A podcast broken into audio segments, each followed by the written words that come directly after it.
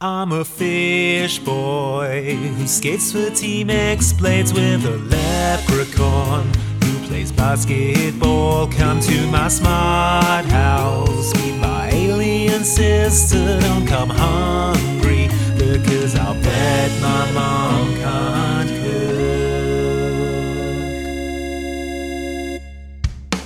Hi, everyone, and welcome to Mum Can't Cook, a decom podcast. I'm one of your hosts, Andy Farrant, and a monster couldn't be under my bed because it's all clever storage down there.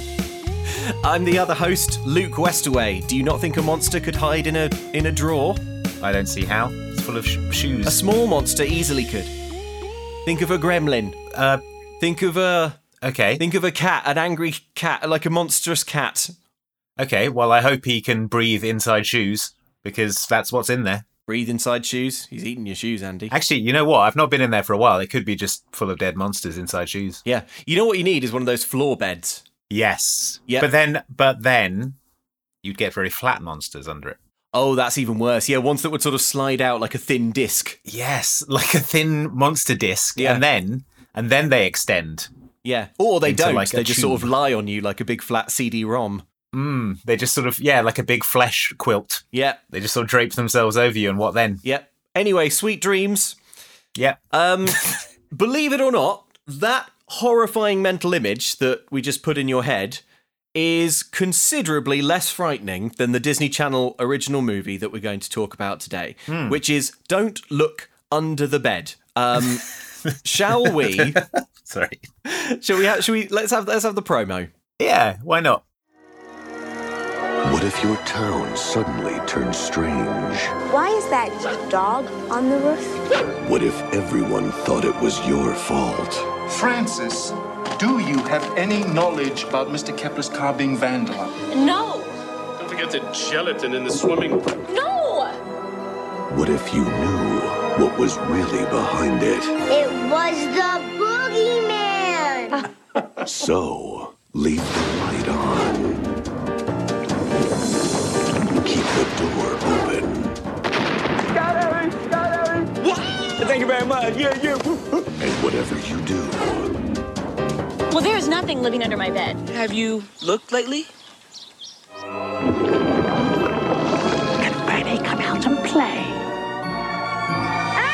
don't look under the bed. Don't miss the Saturday premiere, Saturday at 7.30, 6.30 Central on Magical World of Disney. Okay. Because people keep all sorts under their beds. They do. You know, Yeah. Just don't You know. look under there. there's all sorts of reasons not to look under someone's bed. Yeah. You know what? Just don't look. Just don't look under the bed. Just don't look like, under the what's bed. the best case scenario that you're going to find looking under someone's bed? That is a. That is such a good point. There is no. There's never a Nothing reason. good can come of it. yeah, Nothing. never a good. reason. The only knowledge you could gain is knowledge you would not want. Mm-hmm. Yeah, exactly. Including but not limited to monsters are under there. Literally a cursed Pandora's box. Yeah. Um. Okay. This was an interesting watch for me. Mhm. I want. I want to go. I want to get this out the way now. Right. Okay. Don't look under the bed. Yep. Is not my favorite decom, No. but I think it is probably the best one. Ooh. I think I think this is the best Disney Channel original movie. Like interesting. like I tell you. Okay. So, in, like, in, Brink is my Brink, favorite. obviously, you're, yes. yes, Motocross yes. is my favorite. I think this is the best film. Like, it, it's immediately obvious that this. I- It feels higher budget Yeah, than like all the others that we've watched. but I don't know if it is higher budget or if it's just better or if it's just like money better spent. I don't know. It's hard to tell. Yeah, I think like I don't think the s- the like the core of the story is is very good, but it takes them ages to get there, Yes. and then it's kind of stupid when they do. But the core of the story is very good. yeah, the core of the story is brilliant. And actually, like, I was sort of half enraged and half in love with the fact that you genuinely get 45 minutes into this film before you find out what the film is about. yeah, yeah. But did you? I mean, that's kind of frustrating, though, right? It's just it's, just yeah, events it- with no it is- kind of directional purpose. It, yeah, it is frustrating, but all of the events in the first 45 minutes are like intoxicating. Like they're so weird and everything has this bizarre vibe. I think tonally, um, it feels very, very much like they were aiming for. like Edward Scissorhands is the film that just Yeah. is in my mind when I when I watch it. It's got a lot of uh, like that sort of era Tim Burton influence, I think.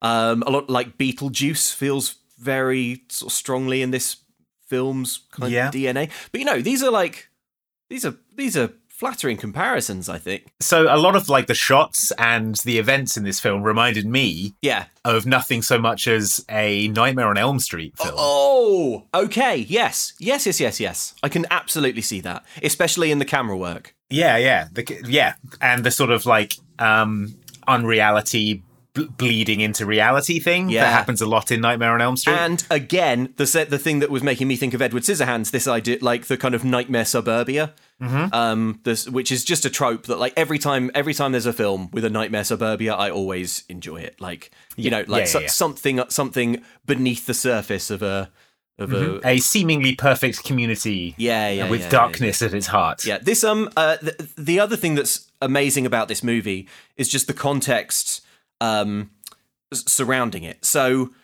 l- I I, th- I find it genuinely odd that this movie I think if this movie had been released in theaters, it would be a huge cult hit today.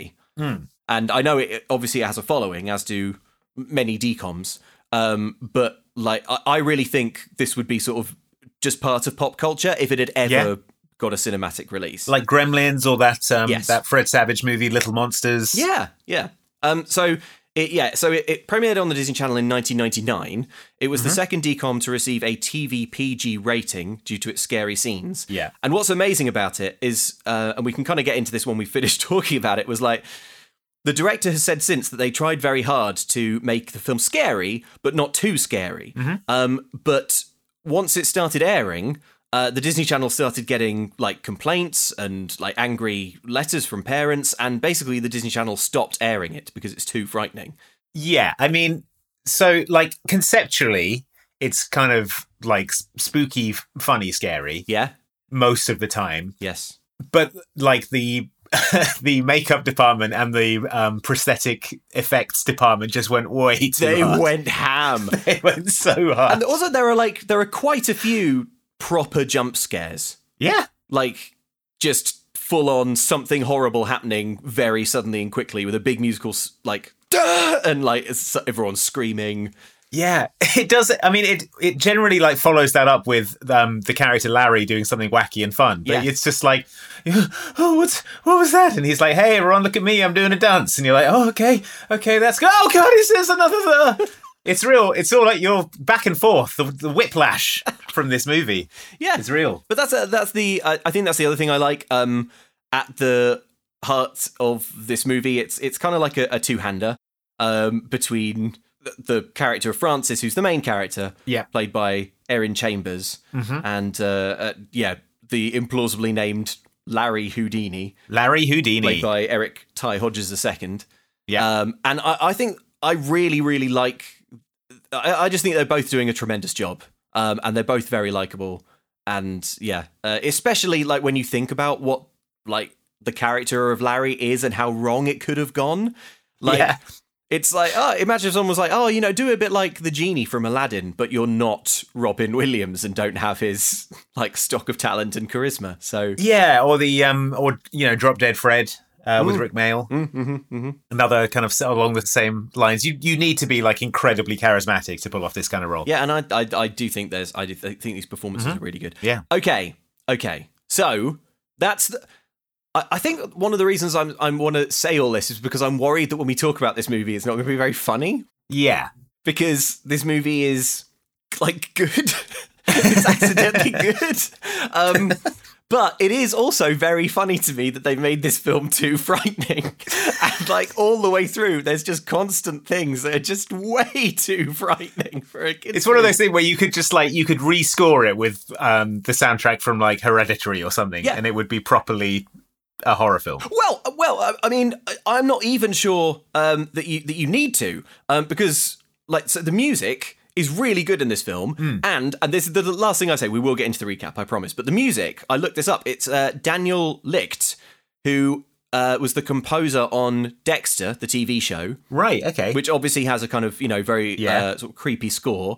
Um, uh, also was the like the Silent Hill video game series main composer. Oh my for, God. For quite for, you know for, for like a stretch of that series history, and scored both Dishonored games. So like okay, so he's bringing that energy to this. yes, he's bringing that sort of. I mean, if- Disney if, Channel. yeah, if you're not big into video games, you just need to know that those ones are like messed up. you know, Yeah, like, right. They have weird stuff going on in them and an o- odd, uncomfortable vibes. Okay, so this film, Don't Look Under the Bed, uh, it's set in a town called Middleburg. Um, we're being told about this by the narrator, uh, a 14 year old girl called Frances Bacon McCausland.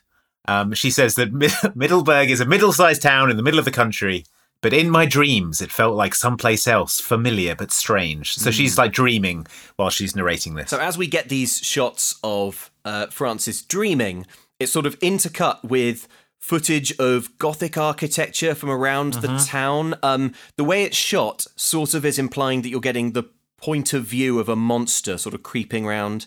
Um, we hear like uh, sinister chuckling, um, and we see that the town's clock starts spinning rapidly forwards in time. Yeah, in Fran's room, um, the shadow of a clawed hand moves across the room towards her. Her digital clock starts like advancing super fast. We're about 45 seconds in, and it's too scary. well, and then, and then one of the dolls, the porcelain dolls on her shelf, Yeah. turns to look at her. Yes, in something that's going to become a motif thr- throughout the film, inanimate faces in the background just turning to follow Francis. It's so scary. it's like the scariest thing that could possibly happen. It's like dolls, just it's like Annabelle too. Yeah, but it's not. But as well, it's like Annabelle too. But if also behind Annabelle, there was this like clawed shadow creeping along the like- ceiling to kill you. God. Freddy Krueger's glove coming out from That's it. Yeah, it's got a real yeah coo- um, yeah. Kruger Claw vibe. So, um, an alarm goes off, and we see two parents uh, wake up. And back in the uh, in Francis's room, the creepy shadow uh, is now the shadow of a sleepy mom, um, who is sort of uh, opening the door and saying, "Get up, Yeah. time to get up, honey." Uh, the dad is played by Stephen Tobolowsky, who you might know as um, uh, the guy in Groundhog Day who keeps stepping in a puddle. Yes, is he called Well, Ned or something? Needle Nose Ned, yeah, Ned the yeah, Head. Yeah, yeah, Yeah. And uh, the the mom is played by Robin Riker, who is Brink's mom. Yes, of course. Yeah, so there you go. Um, so Frances is sort of struggling to to wake up. Uh, she says, still in voiceover, that morning I was extremely tired. Uh, then the whole family is up. We, we get a scene kind of around the, the dinner table downstairs. The whole family's still up, but it's dark outside. Well, they've all been woken up by the alarm. They're Yeah. exhausted, Yeah. and um, they're like, "Oh, it feels it feels so early, and it's dark out, and yet all the clocks say it's seven, so it must be seven. Yeah. I don't know. Which I mean, you know, makes sense. What else can you what can you do apart from check all the clocks? Well, Oh, if- if all the clocks, are, but I mean, I don't know. I'd assume it didn't was do- a weather event. Yeah. Or like Eternal Night had come on. Or I was in a dreamscape, and Freddy Krueger was about to eviscerate me with his claw. Yeah. hand. Um. This um. This scene makes my stomach lurch. It makes me feel like you know that particular feeling when you when your alarm wakes you up at four a.m. to go to the airport or like go on Yeah. Mm-hmm. holiday, and it's like you just feel all wrong. Yeah. So you're already Like- jet lagged from the moment you wake up. That's what this scene Yeah, is pa- like. powerfully unable to get out of bed. There's something about watching a family like eat cereal around a breakfast table in the middle of the night that is that is like a powerfully unwholesome visual. Deeply unwholesome. Yeah. yeah. Well, they're also they're all just like arguing and bickering with each other. Yeah. Um, the mum notices that there were two dozen eggs in the fridge last night, and now there aren't any. Mm, So- yes, yes. That's very mysterious. So the um, we meet other members of the family as well as mom and dad. Francis has two brothers, one older, one younger. The older one is called Bert. He's going to have Yeah. very little impact on the story, and the younger one is called uh, Darwin, who is going to have a much more prominent role. Yeah. Um, I'm the one they blame for everything, says Bert, the older brother. That's because you have so much pent up aggression, says Francis. I do not, he screams and makes himself large.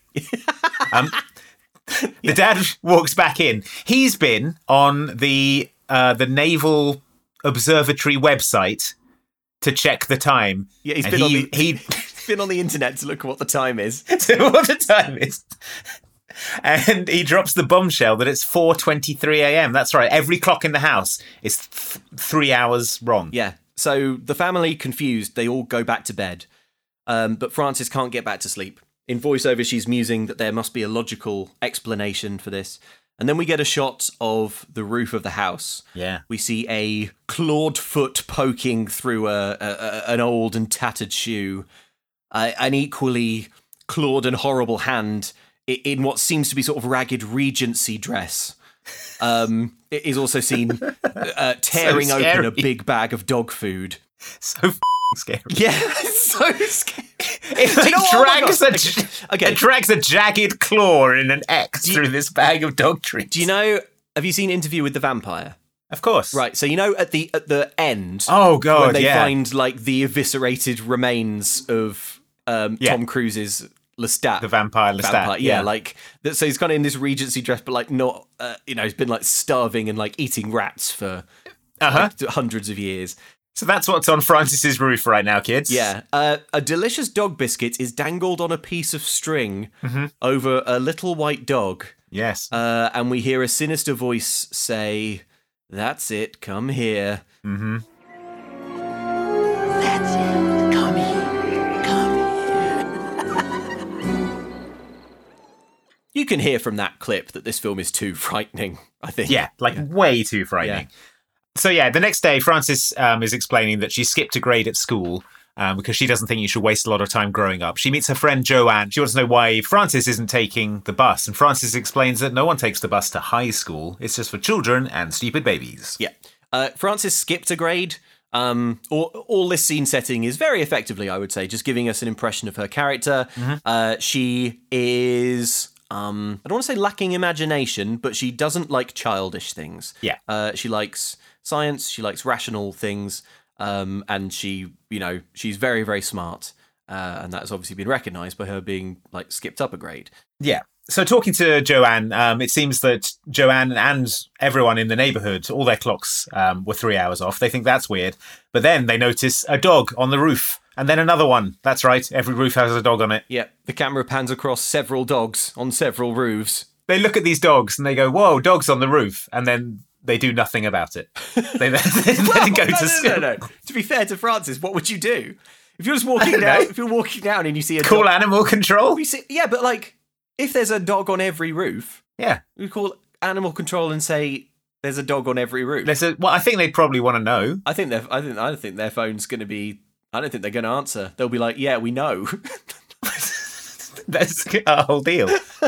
Oh, yeah, no, It's get not a like- ladder maybe and get, a, get the dogs down. there's nothing wrong with a dog being on the roof. It's there's nothing I mean, inherently there's nothing wrong with what do you mean? What do you mean? There's nothing wrong with a dog being on a roof. there's nothing inherently wrong with a dog on the roof. Like it's okay up there, isn't it? Like if it's got food and, and water, they're like, why can't a dog be on the roof? Because ledges and it will fall and die. Well, yeah, It'll yeah. burst on the sidewalk. Well, yeah, but you know, can't we trust the dog to? What happened to personal responsibility? Can't we trust a dog to look over the edge and go, "I'm not going to jump off that and burst"? But it can't get down. How are you going to feed a dog on the roof? Well, I can't get. get- Well, how how did he get up? It was fish. I I don't know. Apparently, it was fished up there by some starving vampire. Yeah, but if you don't know about a starving vampire, I would see a dog on the roof and be like, "Well, if it got up, it can get down." How did it fish it up? well, the Some of these dogs are massive. I think at the point where the dog clamped its jaws around the biscuit and then the biscuit was sort of pulled upwards, most dogs would be like, "Actually, no, I might let go. I might let go." All right. How are you feeding your roof dog then? Well, I- I'm not saying that. Are you going to you going to punt some kibble up the chimney? I'm not saying a dog should live on the roof. Well, it sounds to me like you are.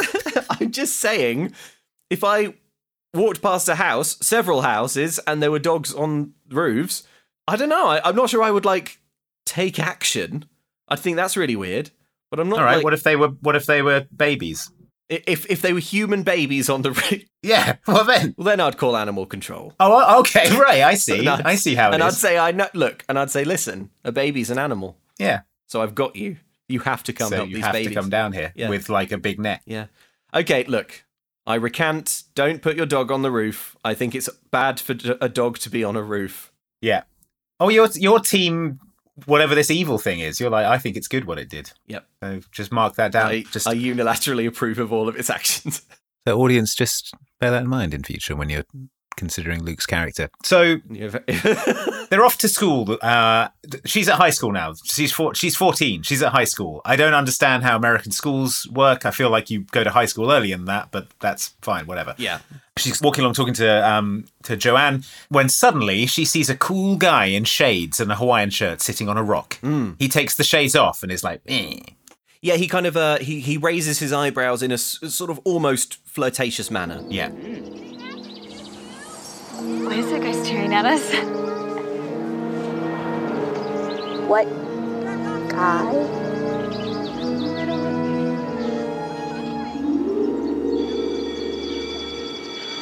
Well, well, he was just right there. Okay, Francis. I gotta get going, but I'll see you here after school, okay?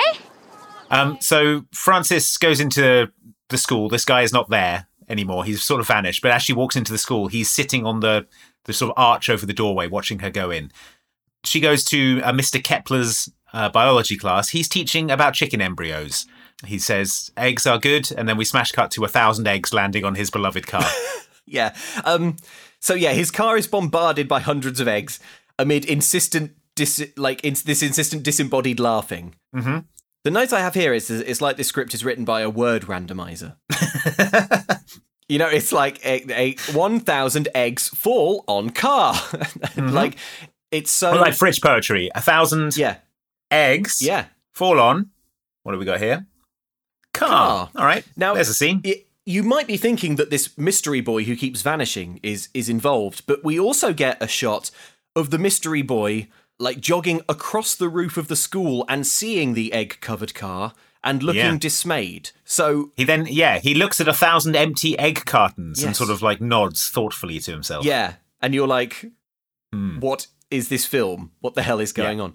So back in the class, um, Mr. Kepler says that's the wonder of the egg, unaware that his opinion on eggs is about to drastically go down. Yeah. Oh, you like eggs, do you, Kepler? well, Have yes, a thousand of them on your I car. thought you'd like it all over your car. You're always talking about how good eggs are. Yeah. You presumably have no trouble with any amount of them. So Francis is like, oh, um, I've been collecting statistical data on everyone whose clock uh, clocks were wrong. Yep.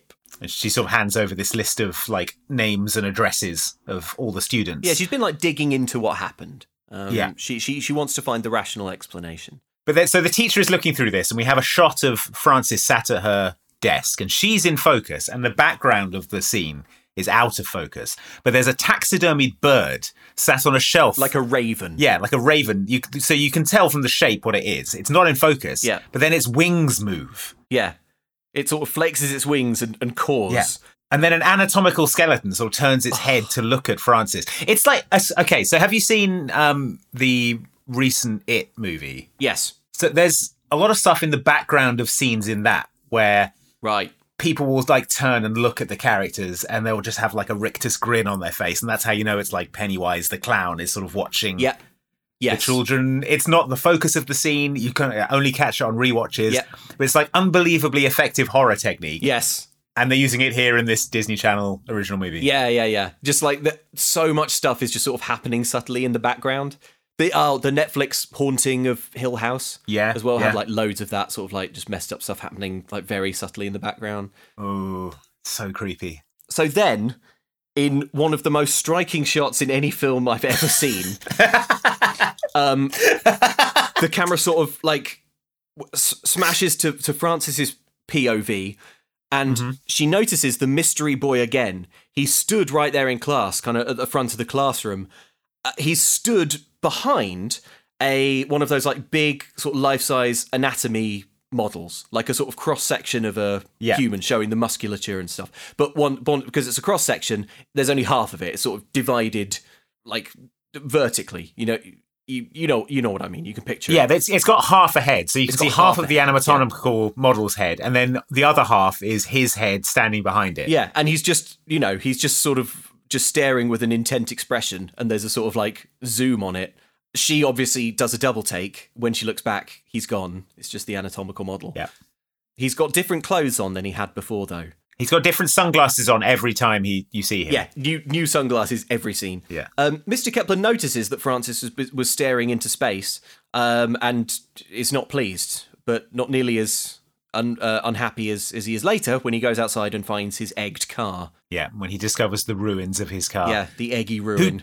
Who did this? He says, and Francis is sort of staring at his car. Yeah. and he, he thinks that maybe she knows something about it. Meanwhile, the guy with shades has a dog also in shades. He's on the roof. Everyone is starting to get their dogs down from these roofs. Yeah. But he's up there with a dog and no one seems to be able to see him. Yes. What the hell is going on? So Joanne offers her theory on how the dogs got up onto the roof. Yep. She says, What if a helicopter flew over so low that the dogs thought they could catch it? that's that's what Jo- that's logical, she says. So that's Joanna's offered this theory. Thanks for playing, Joanne. and you won't skip to grade, you say. Yeah. That's amazing. Um, it could happen.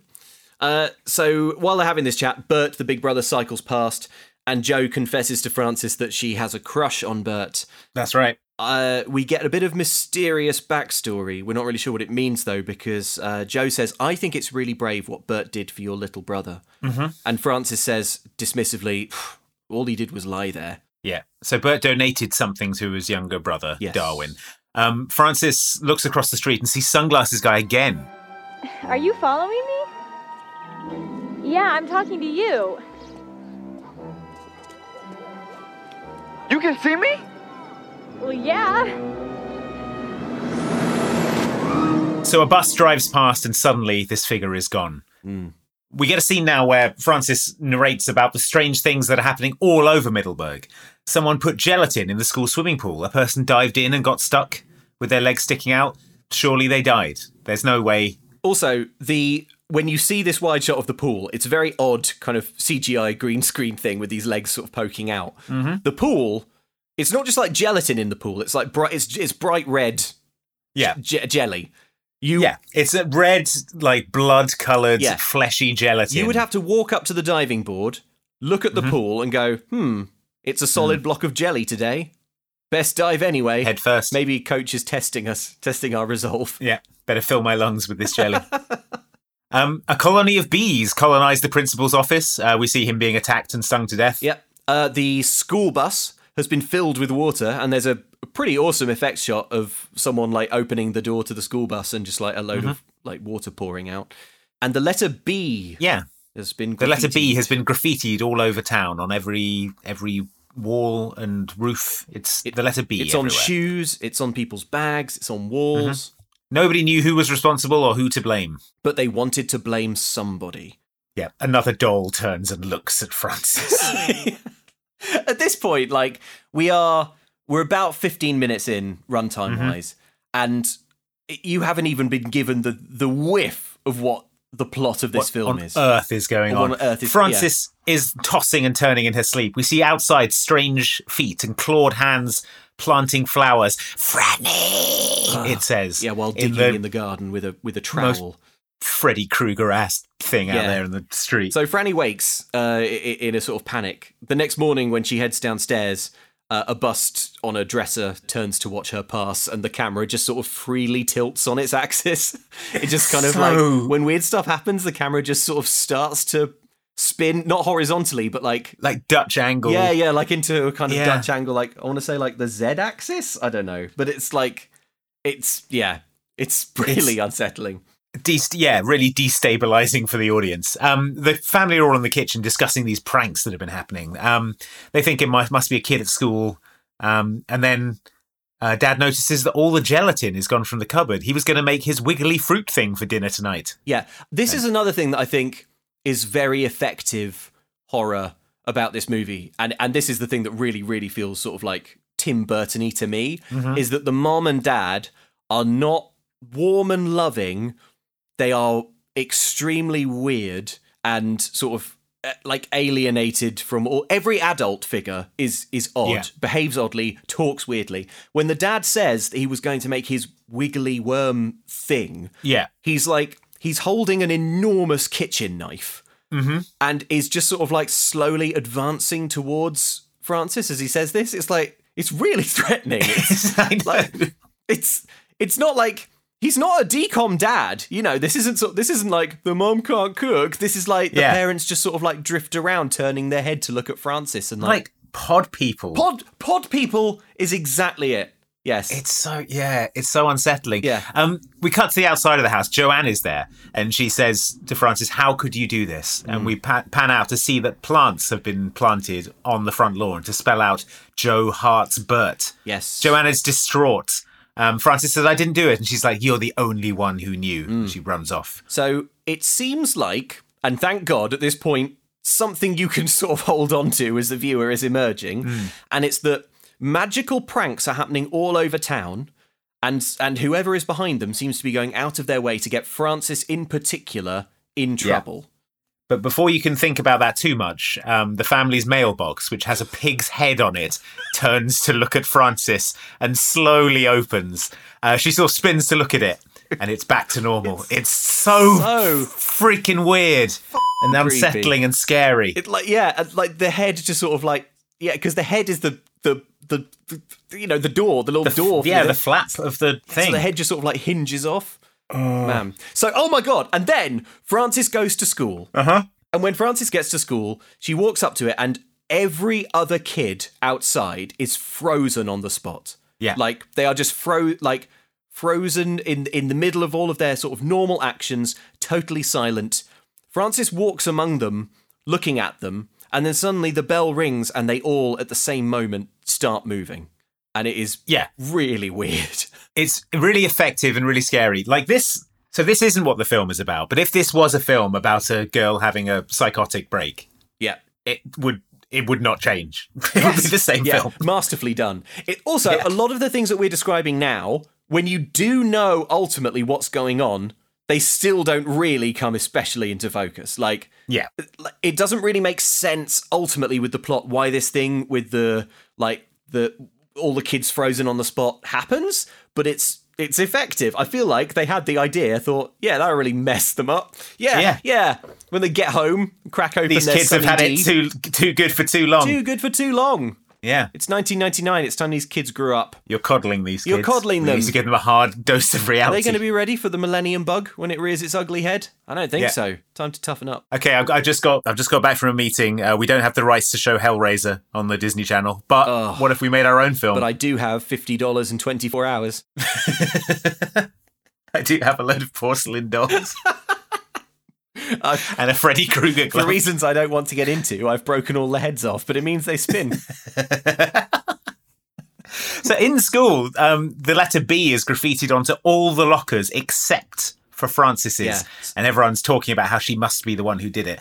And she's like, "Ah, it's it it can't possibly have have been me." She says, uh, "Doesn't prove anything." Um, she opens her locker, and there is a bee on the inside of the door. Inside of the door, it's proof. Behind her, a tiger statue growls and its eyes glow purple. because all the Disney Channel viewers' bladders freely release. Shouldn't have drunk all that Sunny D. no, you shouldn't. Look, it's 1999. The Matrix is coming out. Yeah. Things are about to change. It's the millennium, Yeah. kids. they're at, at lunch. At lunch, another kid walks up. He looks about twenty. He's got a receding hairline. All like all the kids in this movie. Yeah. The actor playing Francis, Yeah. who is supposed to be fourteen, is twenty. This guy looks like in his late twenties, maybe even early thirties. Supposed to be a high school kid. Yeah. But here's the thing. The rest of this film is so competently put together that normally in a decom I would laugh about that and say, haha, what terrible casting. Here I'm wondering if it's a deliberate directorial choice to unsettle and unnerve the viewer. So, Why are all these adults in high school? Everyone's a It's weird David, age. a David Lynch style choice to deliberately wrong foot the audience. Uh, yes. It's just a high school full of elderly people. so yeah in this so this other kid is asking her hey like hey francis why did you do it francis is getting really annoyed at this point and then across the lunchroom she sees the mystery boy again he's now Yeah. in in an impossibly cool sharp suit she Yeah. charges over to confront him Aren't you gonna run away this time? I didn't really run away. Yes, you I- did. no, I, I just needed some space to reevaluate the situation. I didn't know you could see me. Why wouldn't I be able to see you? Nobody else can. Yeah, right. All right. Whoa! Ah! Ah! Uh. Ooh. Well, that's stealing, you know. Well, he knows he shouldn't eat this stuff. It makes his face break out. Well, what's your name anyway? Houdini. Larry. Yeah. So this uh, this Larry Houdini character Yep. isn't a real person. He says he's an imaginary friend. Hmm. And um, Francis says, "Well, I don't have an imaginary friend." And he's like, "Who said I was your imaginary friend, loser?" Yeah. While he has this conversation, by the way, Larry is bent over backwards in bridge pose. Mm-hmm. Like um, Regan from The Exorcist running down the stairs. Yes. yeah, right. Uh, so Francis walks off in annoyed confusion, uh, and Larry follows, Yeah. saying that he thinks he must have been sent here to help her. He's dressed as Sherlock Holmes now. It's not important, but just so you know. Yeah, just so you know, Um, he- almost every he- time you see. w- Shall, should we mention? Yeah, yeah, we'll keep mentioning all the things he wears. I think we can do it. Yeah, we'll do a um, we'll do a Larry fashion check as we move. Yes, through. yeah, that's good. Yeah. Uh, yeah, so he's got an English accent now. He says, There's something very peculiar going down in this burg, Watson, and it looks to me like you're in the middle of it. Yeah. So he knows who egged Kepler's car. He said it was the boogeyman. Hmm. And he's got it in for you, Fran. You're being framed. And then he holds a picture frame up over his face. Classic. Yeah. Uh, in response, Francis gets up on a chair and addresses the whole cafeteria, pointing at, at Larry and saying, Does anybody know who this guy is? But nobody can see Larry. Yeah, they all sort of laugh and mock. They laugh. Yeah, they laugh because they're like, ha ha, she's clearly having a mental breakdown. Yeah. Um, and Francis is called to the principal's office. Yeah. Now they've got evidence that she might be behind this because her middle name is Bacon. I that also starts just, with a B. just have to say that the principal has no fewer than four massive tigers painted on his wall, like in pe- like in in sort of different paintings in different styles. Yeah. I think the school team is like the tigers or the or the what. Yeah, no, I think it must be because they have that tiger statue earlier Yeah. as well. but it's still very odd. And Well, I didn't really notice because the principal's face is mostly bee stings because of the the, the terrible bee attack that he was subjected to earlier. so the principal's in the principal's there. So is Kepler, the biology teacher, and so is a school counselor. Uh, the principal and Kepler are giving Francis the third degree over all of the pranks that are happening. Yeah, In desperation, Francis says, Look, there's this boy, he's been following me around, and he says his name is Larry Houdini. Yep. And then Larry goes past the door. Um, Larry Houdini fashion check. He is dressed in full ice hockey gear, including rollerblades. Yeah, uh, he sort of like slams heavily into the door frame. Um, Francis shouts, There he is! And, and runs after Larry, um, chases after him to a sort of weird piano jazz backing. Uh, she chases him into the music room, and he's in there, and he says, Hide in the bass drum. And then sort of rolls around like a kitten on the top of the grand piano. He explains why he's here. the reason. what is going on? The reason. He heard a voice in his head telling him to come here. Yeah, he says he was sent here by the same person that puts catchy jingles in your head. And Francis says, "You mean Barry Manilow?" Look, all right, look, decom writers. I know it's hard to know what kind of music young people like. Barry Manilow. Uh, Barry Manilow. But- This is t- You can try harder than this. You can. It's 1999. Barry Manilow's music is timeless. Kids will still love it. 14 year olds in 1999. They're grooving to the great sounds of Barry Manilow. Yeah, they just love it. I'm a real teen. Um, so uh, the teachers like run into the music room. They catch up with Francis. Yeah. Let's see you get out of this one, she says, of the situation she's already seen play out the same way twice. How will it play out this time? Um, the same. They can't see Larry and he's vanished. Uh, let's have a clip of this because I want audio of the saxophone thing. Oh, the saxophone is so good. There he is, Larry Houdini. I, I think this joke has gone on long enough, Francis. What are you talking about? He's right here. He's, he's playing the saxophone. He's moonwalking. I'm gonna have to call your parents. That saxophone bit is so choice. Fashion check. He is wielding a saxophone and sort of like doing the running man on, on a table. yeah. He's You can't see- moonwalking. He's moonwalking on a saxophone. He's sorry. He's playing the saxophone and moonwalking, and the camera just swings to reveal exactly that. It's so Yeah. good. She she looks back, he's gone. she looks back again, he's back. Fashion check, he's wearing a marching band outfit. We are half an hour into this film. Do you know what it's about? Because I don't. So yeah, he's dressed as a band Um. leader, but this time he vanishes, and Francis can't find him. Mom is called in to talk about Francis's behaviour. The school counselor lets slip a bit of backstory, which is that Darwin, the little brother, had leukemia, hence receiving a uh, bone marrow transplant from Big Brother Bert. Uh, he's doing better Mhm. now, we find out, and there's sort of hope that he's completely. Yeah, he's in cured. remission. He's in remission, yeah. Out in the corridor, Frances is lying with a flannel over her eyes Yeah. when suddenly, yeah, um, in, in something. the, silent, the Silent Hill air raid Yeah. alarm starts playing. Pyramid Head drags his enormous sword down the corridor.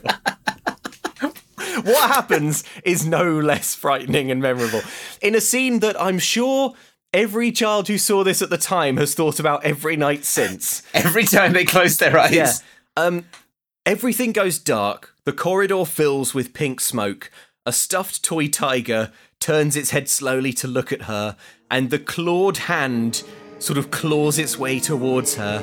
And we hear a horrible voice say, Can Granny come out to play? This is exactly a Nightmare on Elm Street thing. It's Yeah. the person trying not to fall asleep, and then suddenly smoke starts billowing out from under their bed, and they're like, "Oh no, I've I've fallen asleep. I need to wake up in the real world." What was the. What was. How, how did. I don't want to criticize because I think this movie is good, but how did they think Yeah. this was going to be received? How do you, how do you how do you not scarily film like, a monster hand grabbing someone in their dreams? That's the thing. It's not like it, like on the page. This is horrible. Mhm. Like the script must have said something along the lines of, "We see a clawed hand moving towards her, and then there's the line of dialogue: Can Franny come out to play? Mhm. How This- can this be made? There's no. I mean, It- okay, yeah. all right. Let's take the claws off the hand. Yes." Still, it's still just as scary. A human hand comes out from underneath the bench. Do you? This almost feels like a kind of uh, um, spell that freezes us situation. But can you imagine a reading of the line "Can Franny come out to play?" that isn't that isn't unbelievably sinister. Hang on, let me just try. Let me just hang on. I'm no actor, but let me. Just, all right, I'm Fra- I'm Franny's. fr- I'm I'm Franny's friend. I'm just one of Franny's friends. I'm like, hi, Mrs. Franny. Can Franny come out to play? Was that weird? Was that creepy? yeah, that that was unbelievably creepy. Oh. Oh, well, yeah. Okay. is it because I don't? is it because I don't know Franny and I was talking like a child, even Yeah. though I'm an adult? yeah, you're a th- man in your thirties. okay. Um. Yeah. Uh, yeah. Okay, let me let me try. Let me try. Yeah, a go, go non-creep. for it. Go for it. All right. Okay.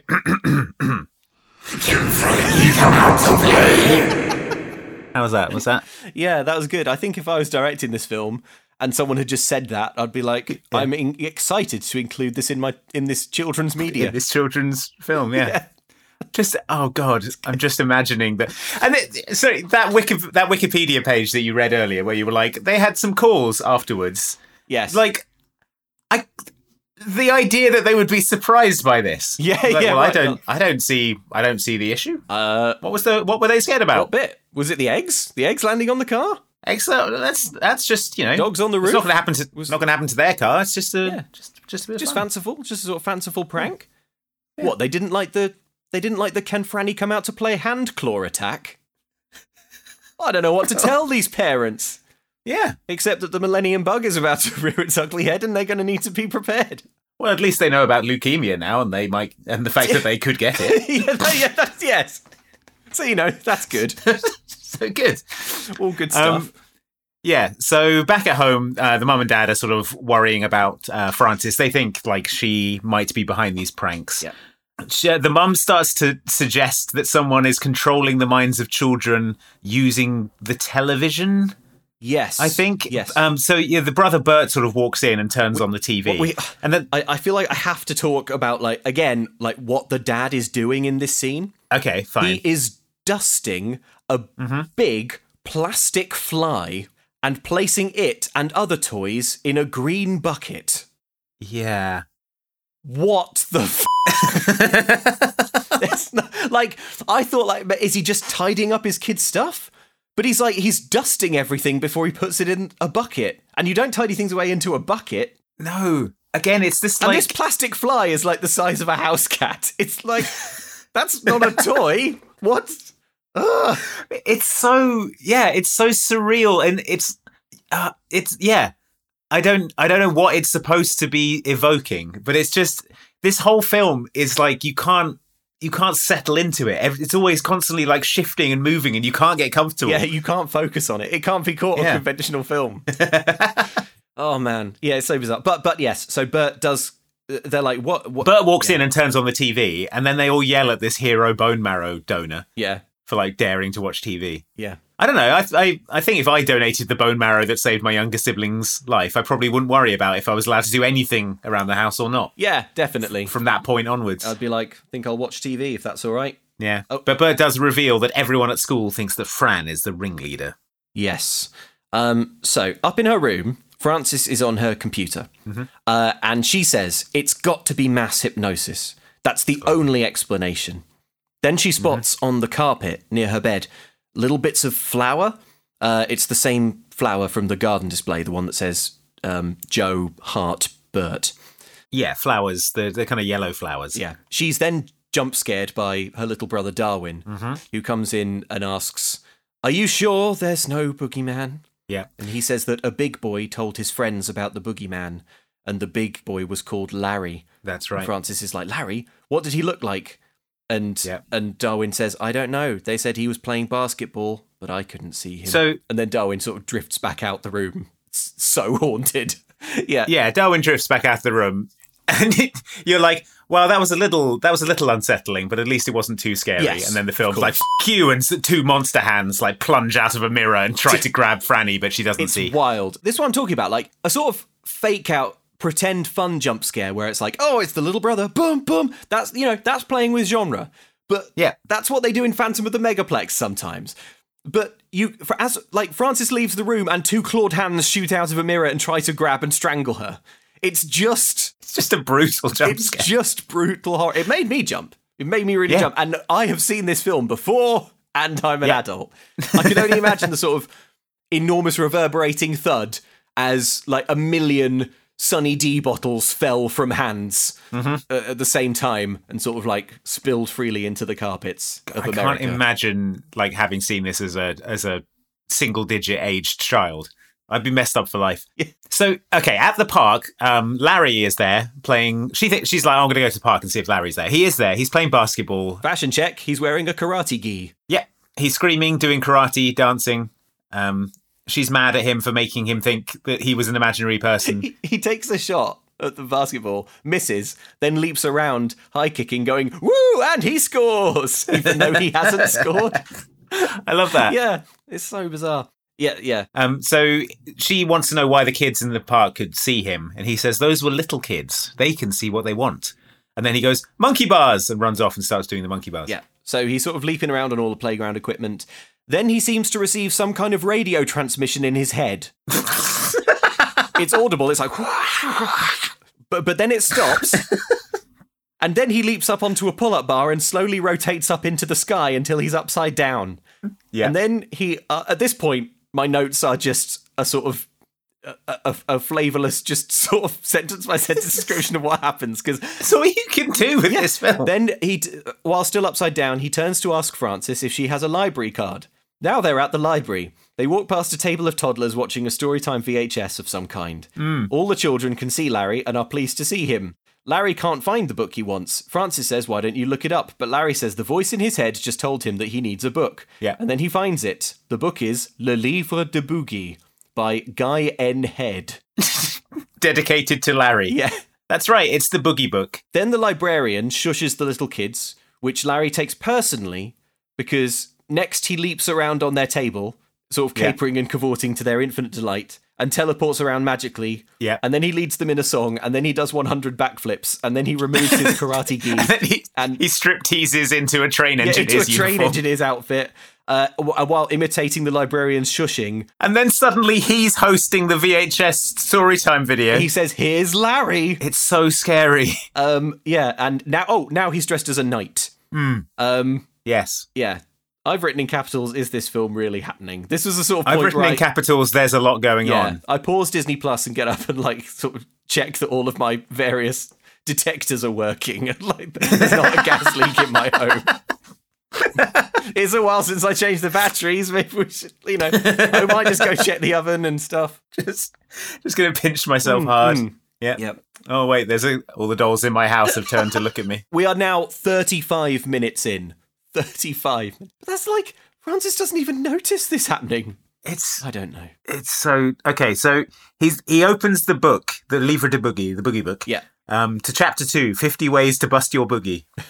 um, he reads uh, about what's going on, and um, he says that the boogeyman comes from under Francis's bed. She says there's nothing under there. And he says, Well, have you looked lately? Yeah. So let's go and look right now, says Francis. Um, so they go, and she turns, and he's vanished. Yes. Um, also, uh, uh, quick quick side note: while Larry's reading from the book and he's reading like different ways to to bust your boogie, um, Mm-hmm. he reads a little bit of boogeyman lore for you here. He says, if we had a thermonuclear device, the boogeyman would be toast. So, boogeyman Okay, that's- vulnerable to nuclear weapons. Yeah. If you're if you're noting down the boogeyman's weaknesses, listener, Yep, one of them is nuclear weapons. Okay, so Fran, Fran goes goes up to her room at home. Um, she's looking under her bed, and then she she hears some sort of groaning sounds. She goes to look under there, and suddenly she's jump scared by Larry, who fashion check is dressed as a sultan. he's he's reading the book and says there's a thing called a temptrifuge. Yes. Is is what I think it is. Disney Plus subtitles called it a temporal fuge, Yes. which it isn't. Yes, temporal fuge. Although I've read interviews with the director where it's written like it's said in the film, like temp temptrif Temptrifuge. temptrifuge. So I think we should go Yeah. with how they say it. Temptrifuge. Yeah. So this temptrifuge can make a boogeyman harmless. Yes. Apparently, uh, he thinks he can make one. There's diagrams in the book. Yeah, it's like blueprints, big like sort Yeah, of Victorian blueprints. blueprints. It looks like a kind of steampunk recipe for making a like marvelous diving bell machine or something. Yeah, exactly. Um, but then Darwin walks in, and Larry recognizes him, but Darwin can't see him. So Larry is trying to get Darwin's attention, but he he, he can't see, and then and then he leaves, and uh, Larry shouts, "Why won't you be my friend anymore?" That's right. Larry was Darwin's imaginary friend. Yes, that's right. And this is the tragedy of Larry. He's doomed always to lose all his friends. Yeah. Um, he doesn't know why Darwin has forsaken him, though. Uh, and then Francis says, Well, it might be because I told him a long time ago that it's childish to believe in imaginary friends. Mm-hmm. Well, Larry goes ape. his. If you if you thought your fun pal Larry was Yeah. your your kind of anchor in this film, kids. Yeah. Imagine if Aladdin said something, unknowing that it was the thing that makes the genie furious. Yeah. And then the genie's eyes turn green and purple and he advances Yeah. menacingly on Aladdin. Because that's what's happening in this film. The genie slaps Aladdin hard across the face. So, yeah, uh, Larry's eyes go green and purple and he sort of like. st- He kind of like storms towards Francis. He screams, You did it! Uh, she tries to reason that Darwin needs to believe in rational things like th- his doctors that helped him. yeah, he needed to grow up and face reality because of his serious leukemia issue. That's that how he you had. stop being afraid, she says. Yeah. But then the argument gets personal. You wanted to help him? Then why didn't you give him some of your bone marrow, huh? I wanted to help him, but the doctor said Bert was the only one who could do it. I bet that was a relief. No, I wanted to do it. Safe! Larry, No, don't pretend with me, Fran. I know all about pretending. Now, annoyingly, I know all about bone marrow because, as Mom Can't Cook Extra Helpings subscribers will know, patreon.com forward slash extra helpings, there was an episode of So Weird that we recapped on the bonus episodes um, about bone marrow donation. Yep. And I tried to fact check that episode and found that it was factually woeful. Um, but it means that I also know that uh, it's pretty unlikely that someone in your immediate family is going to be a match for for bone marrow donation. Yep. Um, Darwin was very, very, very lucky that even Bert could do it. So Mm-hmm. you really, really can't blame Francis in this situation. Like, like it was always vani- gonna really unlikely that Francis. Well, he's was not. Going- He's not blaming her that she can't do it. He is shaming her for her relief that she couldn't do it. yes, I That suppose. he imagines. I suppose so. But I do think the film tries to position it more like she didn't have to even think about doing it because Bert was really brave and put his hand up first and was like, I'll do it. Yeah. But, like, you know, e- even if it, Bert could do that, and it would be more likely that, that, that Bert wouldn't be a compatible match. But, but Yeah. anyway, I, I feel like It's I just a really. look. This is the only other time, apart from that bonus episode, that I'm going that it's going to be useful for me to know all of this about, No, about yeah. bone marrow, probably. So It's a really ugly like that harsh scene. It is, yeah. Especially because, like, as you were saying, Larry is a sort of like fun time character, Yeah. and he is fun and he's really charismatic. And also, like, Francis is quite nice and charismatic. Yeah. And yeah, they have this really Just having this bitter really argument. bitter and really personal argument that is, you know, Yeah. that is all about guilt and shame and like family s- illness. It's Yeah, yeah, It's horrible. weighty stuff. So we cut to night. Darwin is sleeping, and Larry, uh, fashion check, dressed as a cowboy, walks through his room. Yeah.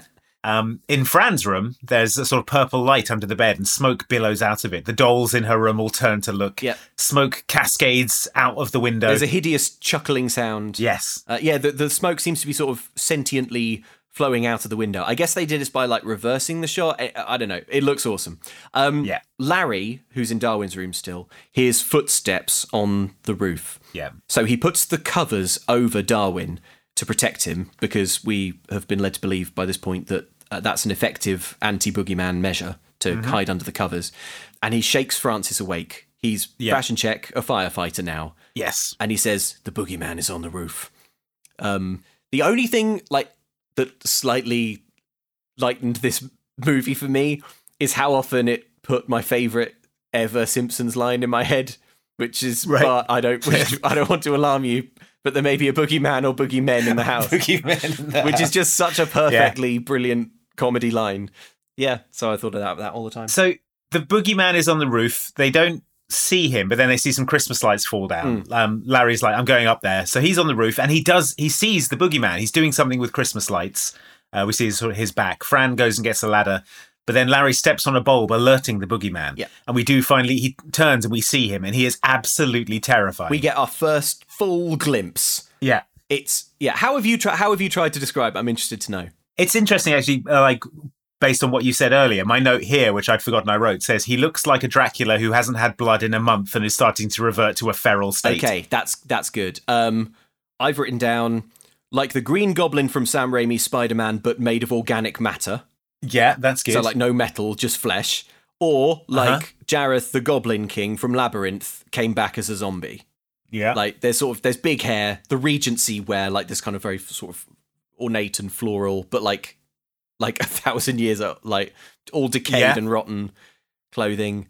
Um, if if like if Baraka from Mortal Kombat went to a party at Louis the Fourteenth's house, Yeah. Okay. Is the yeah. kind yeah. of the That's good, vibe. yeah. It, it's it's just horrible. Uh-huh. So, um, the boogeyman sees Larry uh, and entwines him in in Christmas lights with a sort of wave of his hand and and powerful magic. And he speaks. He speaks in rhyme. That's his Mm-hmm. thing. Uh, maybe they thought this would make it less scary. fun and exciting. Uh, It's nice of you to hang around, but you'd be safer on the ground. oh, it's a kind of scary. Don't you think so? Larry. Do you see a friend? Rodney. It won't be long until she can see a bookie just like me. Larry! You see a friend? Do you see a and you'll see that new boogie too. Inside of the mirror. It's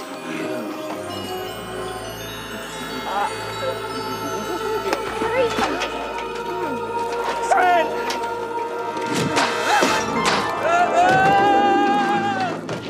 So, what you possibly couldn't get from that bit of audio is that while Larry is uh, uh, like kind of dangling off the roof, the boogeyman holds up a mirror to Larry, um, and Larry sees that i- in the mirror, his in his reflection, he he too seems to be a boogeyman. yeah, it won't be long until she can see a boogie just like me. Says the Mm. boogeyman. Uh, so So Larry falls off the roof. Yep. Um, a Santa falls off the roof and lands on Fran. The ladder she had um, goes crashing through the parents' window, breaking it. A blackout plunges the city into darkness, and then Christmas lights come on all over the family's home. It's the only thing lit up within like a 10 block radius. yeah, Look around and you will see blackout starts with a B, says the boogeyman. accurately, It's correct. he's not. I tell you what, Can't argue with that. not wrong. If he's trying to pin it on Francis, why doesn't he put an F everywhere?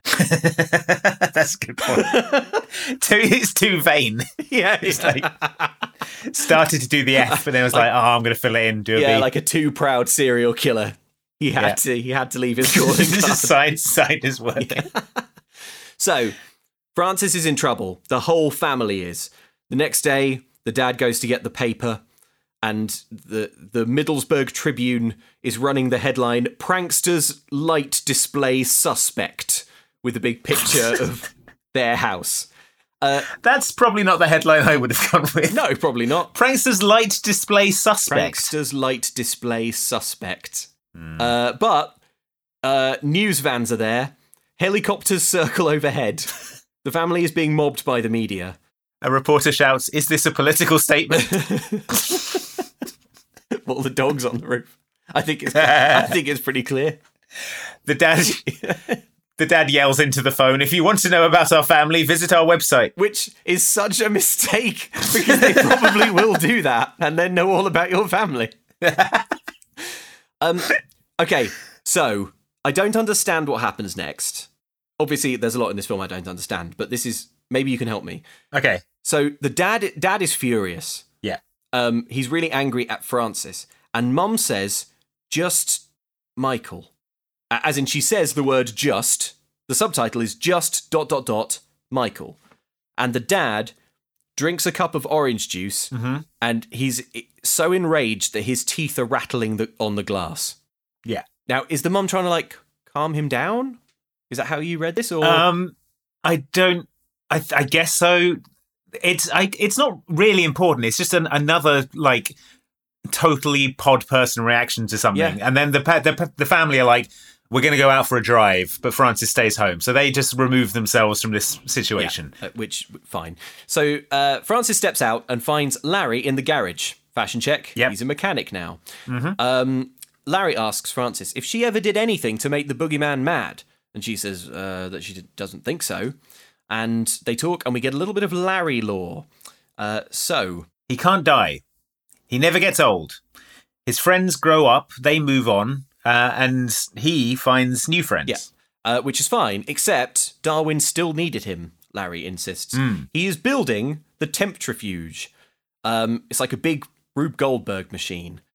Yeah. If you spin the clock, uh, it creates a temporal fugitation impulse uh, through a vacuum chamber. Uh, he points to a vacuum cleaner. Yeah. That's not the not the same thing. The Francis says, That's dad's vacuum. And Larry says, Your dad does the vacuuming? Francis says, Yeah, he likes to do the housework. And Larry says, This is starting to get unbelievable. Come on, Larry. Come on, Larry. It's 1999. He explains that the boogeyman has a tightly wound biological clock. That's why they only bother you when you're a little kid. Yeah. This so And so the idea is that this temptrifuge Yeah. will age the boogeyman rapidly, and then he will be too old to boogie. Yeah. Which uh fine. Although shouldn't shouldn't they age the children rapidly if they want to stop the boogeyman? Because like do you know what I mean? then- it's like the boogeyman's Yeah. age doesn't seem relevant. Well, no, because then he'll be too frail to boogie. Right. Okay, so so they just want to kill him. they want to they Yeah. want to age age advance him until he dies. Uh, Well, not until he dies, but until he's so frail that he can be easily killed right. Okay. with like a hammer or something. yeah, just to throw a hammer guess. at him from a distance. yeah, that's right. That'll settle his hash.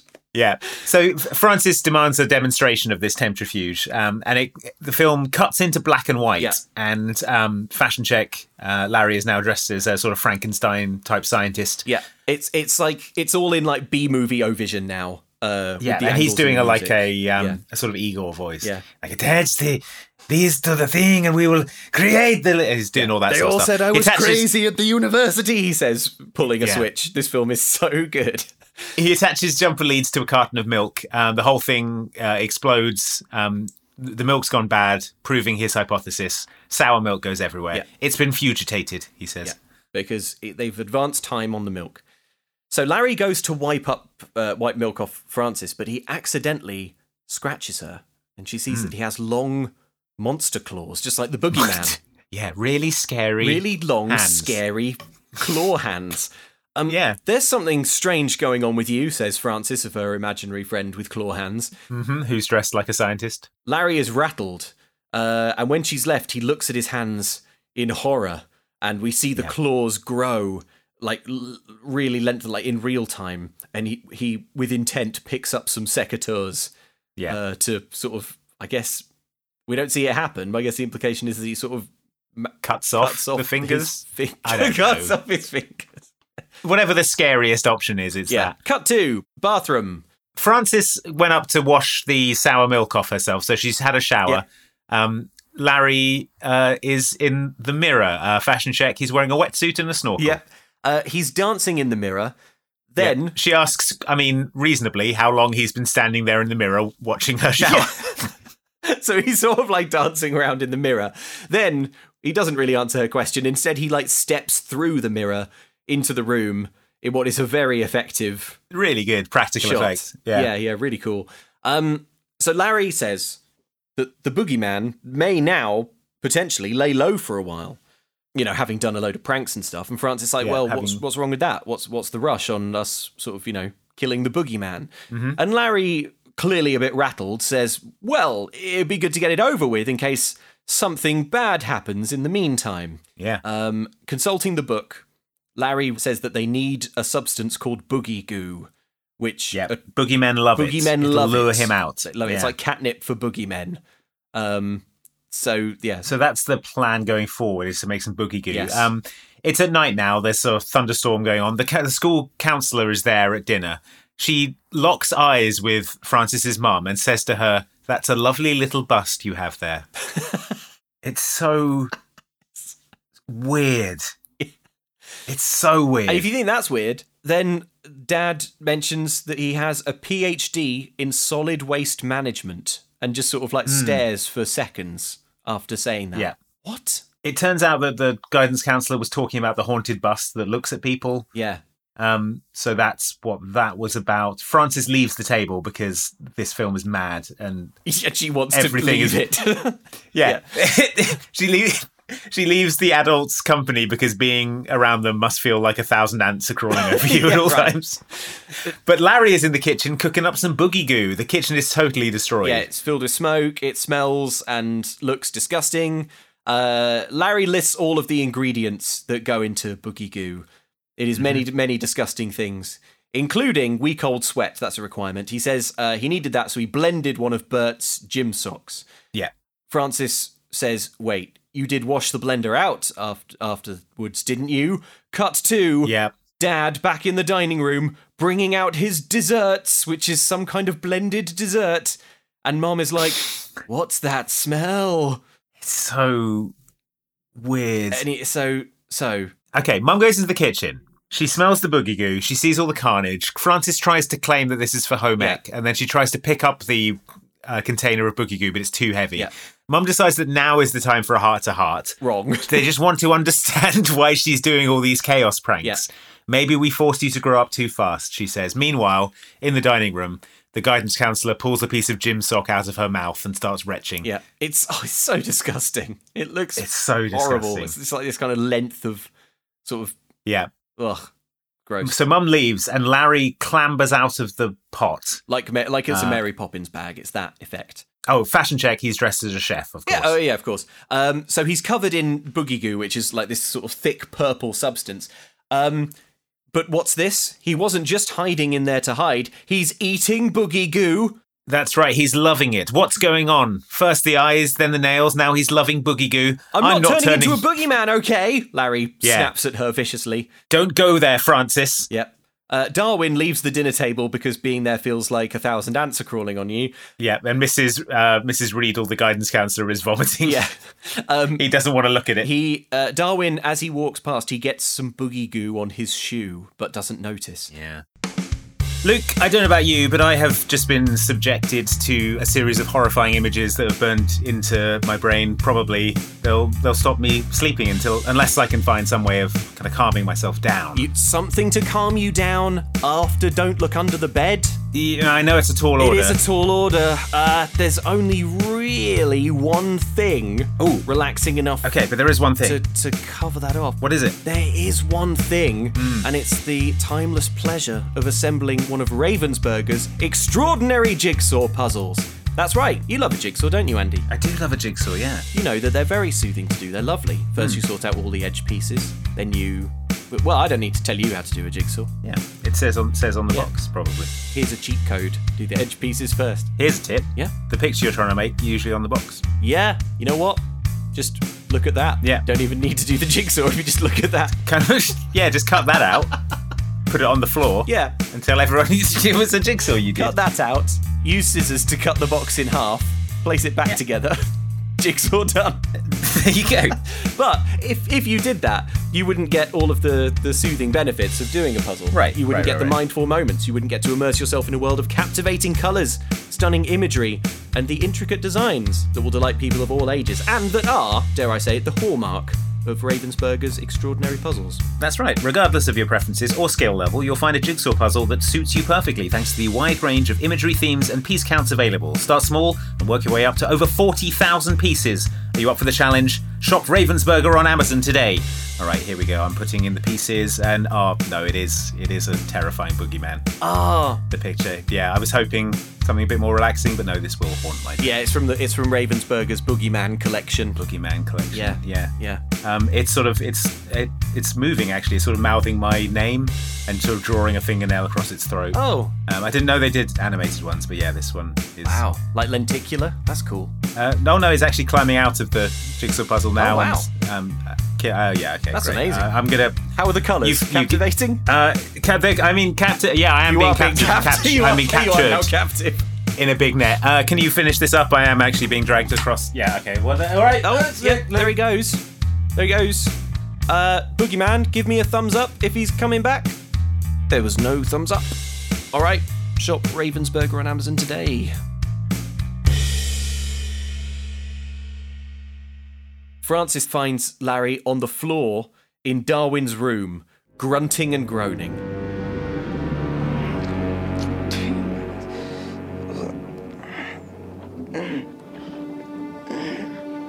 You are turning into a boogeyman, aren't you? What makes you say that? Where did boogeymen come from, Larry? Is it in the book?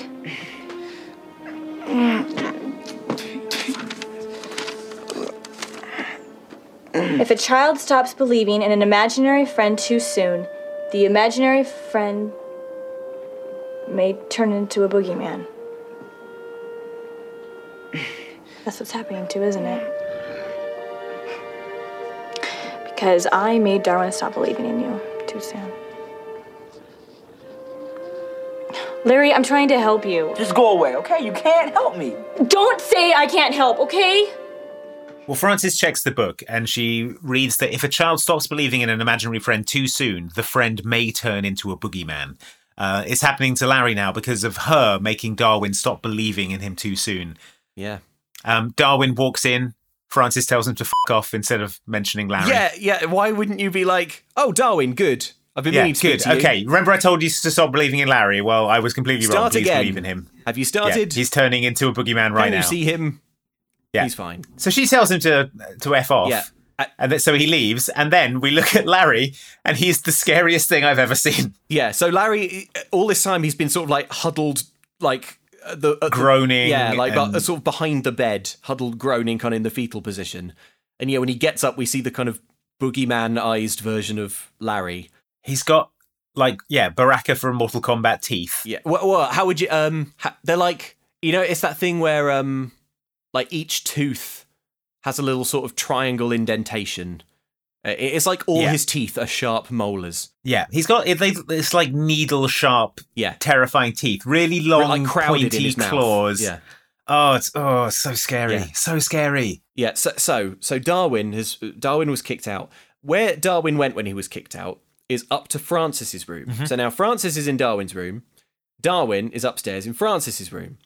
Um so then Larry hisses, "Do you smell something?"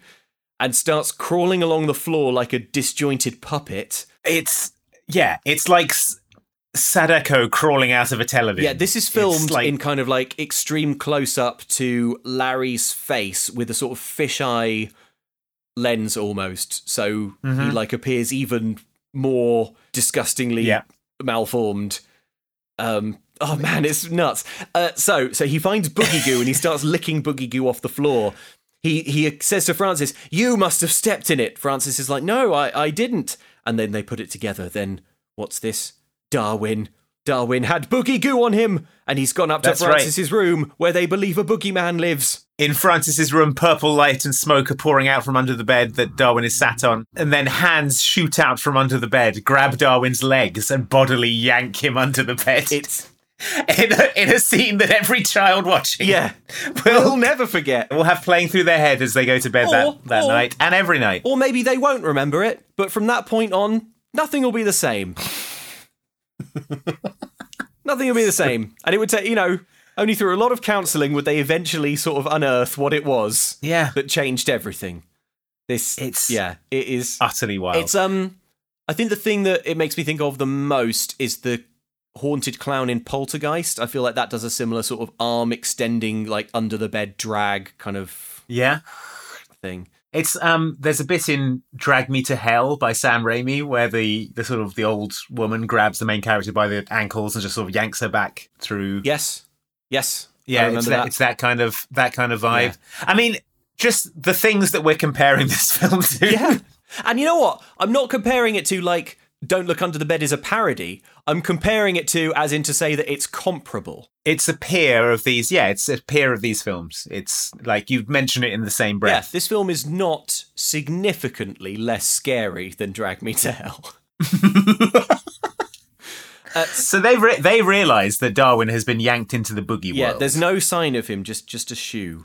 Uh, he's he's under there, says Larry. You you can't see him. Yeah, Larry licks the shoe because everything in this film Is weird. has to be unsettling. Uh, Larry says Darwin's in the boogie world now, and with a grim expression goes to get his temptrifuge. Yep. For some, whenever they say boogie world, uh, boogie wonderland starts playing in my in my head. A, a, a cover of Boogie Wonderland plays over the end credits. I to know. This movie. I know. I've got like in all caps. Oh my god, it's Boogie Wonderland at the end. So Frances is skeptical about Boogie World because she hasn't even seen the Boogeyman. Remember? Oh yeah, of course. Okay, okay. If there was a boogie world, how do we get into it? We don't. This job is for a professional. Look, I am not going to sit up here and do nothing, okay? You have no idea how hard it was when Darwin was sick and I couldn't do anything And to you help told him. him he should stop believing in me. You were a big help then, Fran. Why are you being so mean? What do you expect? I'm turning into a boogeyman, okay? Okay, Francis? So Larry is lo- he's losing it due to boogification. He's coming apart at the seams Yeah. here. Frances says that she's she's coming too into Boogie World, and Larry is like, "No, what if I fully transform into a boogeyman while we're there, and then you become trapped with two boogeymen in the house, boogeyman or boogeyman?" um, Larry says that he's worried about her, and it, it's it's clear from this sort of fraught conversation that a, a, a friendship is developing between Larry Yeah. and Frances. Francis reveals that what he said about her being relieved when she realized she couldn't be a bone marrow donor, it's true, she says. She was scared. And Larry says, Hey, Fran, real people get scared. It's perfectly logical. Then Larry crawls under the bed. Yeah. Uh, Francis looks under the bed, and there's a sort of wobbly CGI hole in the center of the floor under the bed. The dad briefly comes in um, to talk to Francis. He asks if she put a gym sock in the blender. I'm not leaving here until I hear the truth about everything, he says. It was the boogeyman, says Francis. He's got Darwin under the bed right now and is the cause of everything that's been happening around here. The dad nods and then leaves. he says, "He's." I think this is good. The dad says, "Maybe you would be more comfortable speaking with your mother about this," and he walks away. I just typed. The- lol. okay. the, the next the next uh the transition here is really freaking good yeah francis goes under the bed and she starts crawling like on her front under the Yeah. bed and we get a shot of her doing that and then the floor under her becomes starts to become sort of rocky Yeah. and then the ca- the orientation switches and she's climbing up a sheer cliff Yes. face a clear rock a, a sheer rock cliff Yeah, face yeah. so it moves from her crawling under the bed. The camera swings 90 degrees, and suddenly she's pulling herself up a cliff face. It's really well done and It's effective. amazing. So she she sort of crawls up this cliff and emerges in the most impressive set you've ever seen in a decom. Oh, yeah, it's incredible. Like a blasted hellscape. Yeah. Larry is there, fashion check. He's dressed as Indiana Jones. It's a sort of uh It's like a kind of fantasy realm made up of like rocky islands. Uh-huh. In the background, there's a huge castle looming. They're not going to go there. It's not going to be mentioned. It's just there, looking f***ing brilliant. It's like it's like the end end of it's like a Castlevania opening cinematic. It's so good, and like all around them are oversized Yeah, toys. It's like a uh, Tim Burton version of Honey I Shrunk the Kids. Is sort of frame of reference I have. Yeah, because like they're they're they're sort of technically under the bed, right? So it's full of like gigantic versions of kids' toys that would get lost under the bed. Yeah. Um, Larry has on his back the Temptrifuge. It's it's extremely large and unwieldy, and it's also has an extension cord, which is plugging it into the outlet back in Fran's room. Yeah, in the real world. So he's sort of tethered Yeah. to the real world by this by this power cord. Francis treads on a discarded peanut butter sandwich that is eh, like eh, like an enormous wobbly crash mat, Mhm. and it for some reason it writhes and grabs at her with flailing tentacles, even though it's a peanut butter sandwich. Well, yeah, because because kids were probably not afraid of peanut butter sandwiches until this point, so we can't have that. They can probably we? got this film We'll into sort the that out. edit, and we're like, I think it's missing a bit where someone's grabbed at with flailing tentacles. Yeah. Um. Yeah. Is there anything we can do? The writer looks over at uh, his six-year-old daughter. She's enjoying her favorite sandwich, peanut butter. He's like, "Not on my watch." Not for long, you're not. That's for long, motherfucker. Change your fucking tune. so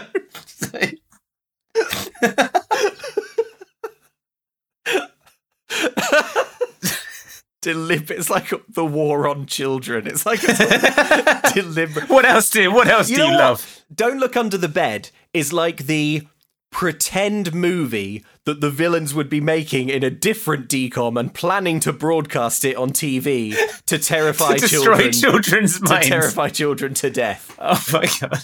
And the plucky heroes would like stop that from happening. So good. But here we just have to watch in its entirety the nightmare film. So Francis asks if the boogeyman will hurt Darwin.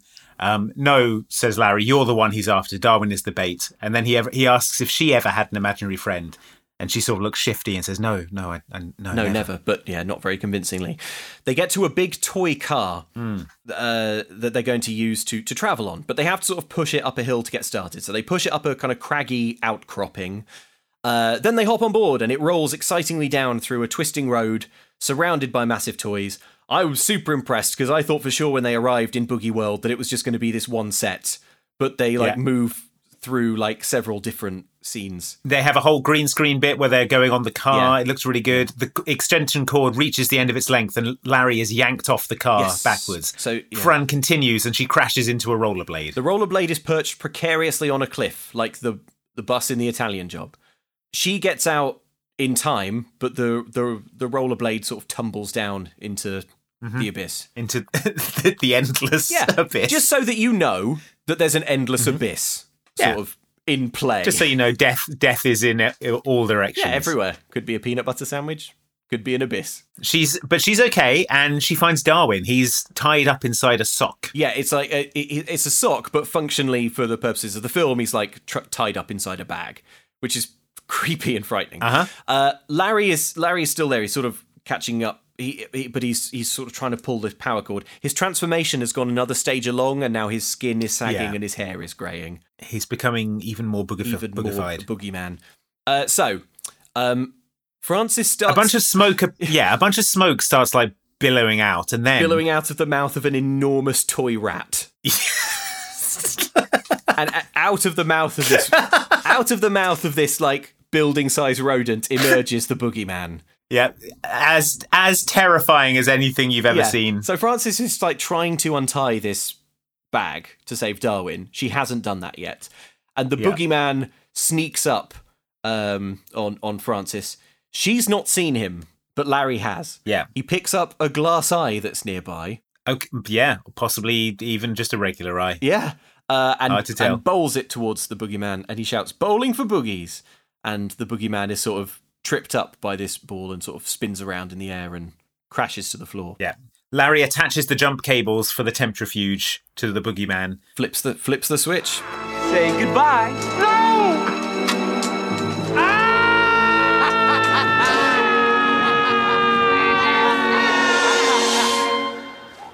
No! Gotcha. What's wrong? Your uh, extension cord has come uncurled. And now you're powerless in Boogie World. So there's no power. The cable came out of the wall in the real world. They're powerless in the Boogie Wonderland. Yep. It's not really uncurled, which is the word the boogeyman, like your pa- extension cables come uncurled. Yeah. Because it wasn't really curled. But, but, I'm not quibbling. Fine. It's got a rhyme, hasn't yeah, it's, it? has got So, a rhyme. um, I'm too frightened to, like, Yeah. quibble the grammar. But luckily, Francis goes behind the boogeyman and pushes a big book over onto him. The, yeah, so this huge book falls over and crushes the boogeyman yeah. explosively. Mm-hmm. And then Francis uh, says, Larry, are you okay? And Darwin from inside the sock is like, Who are you talking to, Francis? Because, of course, remember, Darwin cannot see Larry anymore because he stopped believing in him. Yeah. So Francis go- is still trying to untie Darwin. And then the boogeyman's hand is on her shoulder, but twist, the camera zooms up and it's Larry. And then the other boogeyman bursts through the book and gets Francis in a net. And now Larry and the boogeyman have formed a boogie team. Yeah. Uh, the other boogeyman drags Darwin off, struggling in a sack. Yeah. It's the scariest thing I've ever seen again. Yeah, so so so now, sort of to, to kind of like plot this out visually for you, listener. There's a lot. There's a lot going There's a on. lot going on. We have two evil boogeymen now: the original boogeyman and boogeyman Larry. Yeah. Darwin is in a sock, being dragged by the original boogeyman towards a cliff. Yeah. His plan is to throw the sack off a cliff into the void we just yeah, saw. just to kill Darwin. Yeah. He's, his plan is There's no to- further purpose. His plan is to kill him. Yeah, to throw him in the cliff and then he'll hit the ground and die of it. So he's uh, the boogeyman leans down and whispers into the sock, like into where's Darwin's ear is. It's scary to take such a long, long drop, but even scarier when you stop. Christ! Holy shit! so, Fra- God. Meanwhile, Francis is like enwebbed in a net. Um, Mm. the, the boogeyman like trapped her in, and he handed that net off to boogeyman Larry. Uh, so Larry's sort of holding Francis in this net. Yeah, she explains. She explains that she was scared. She thought if she was grown up, she'd be able to handle anything. Um, and the boogeyman says, "You don't get second chances to be young." But that's when she says, "Darwin, if you still believe in Larry, clap your hands." Darwin! Darwin, can you hear me? Yeah. Hey, Darwin, if you still believe in Larry, clap your hands, okay? That's all you have to do. Just clap. Stop it. That's it. Come on, clap. I believe. Stop it. Larry, I need you. Help me, please. Larry. That's it, Darwin. Larry. Darwin. I need you. Ah! I do believe.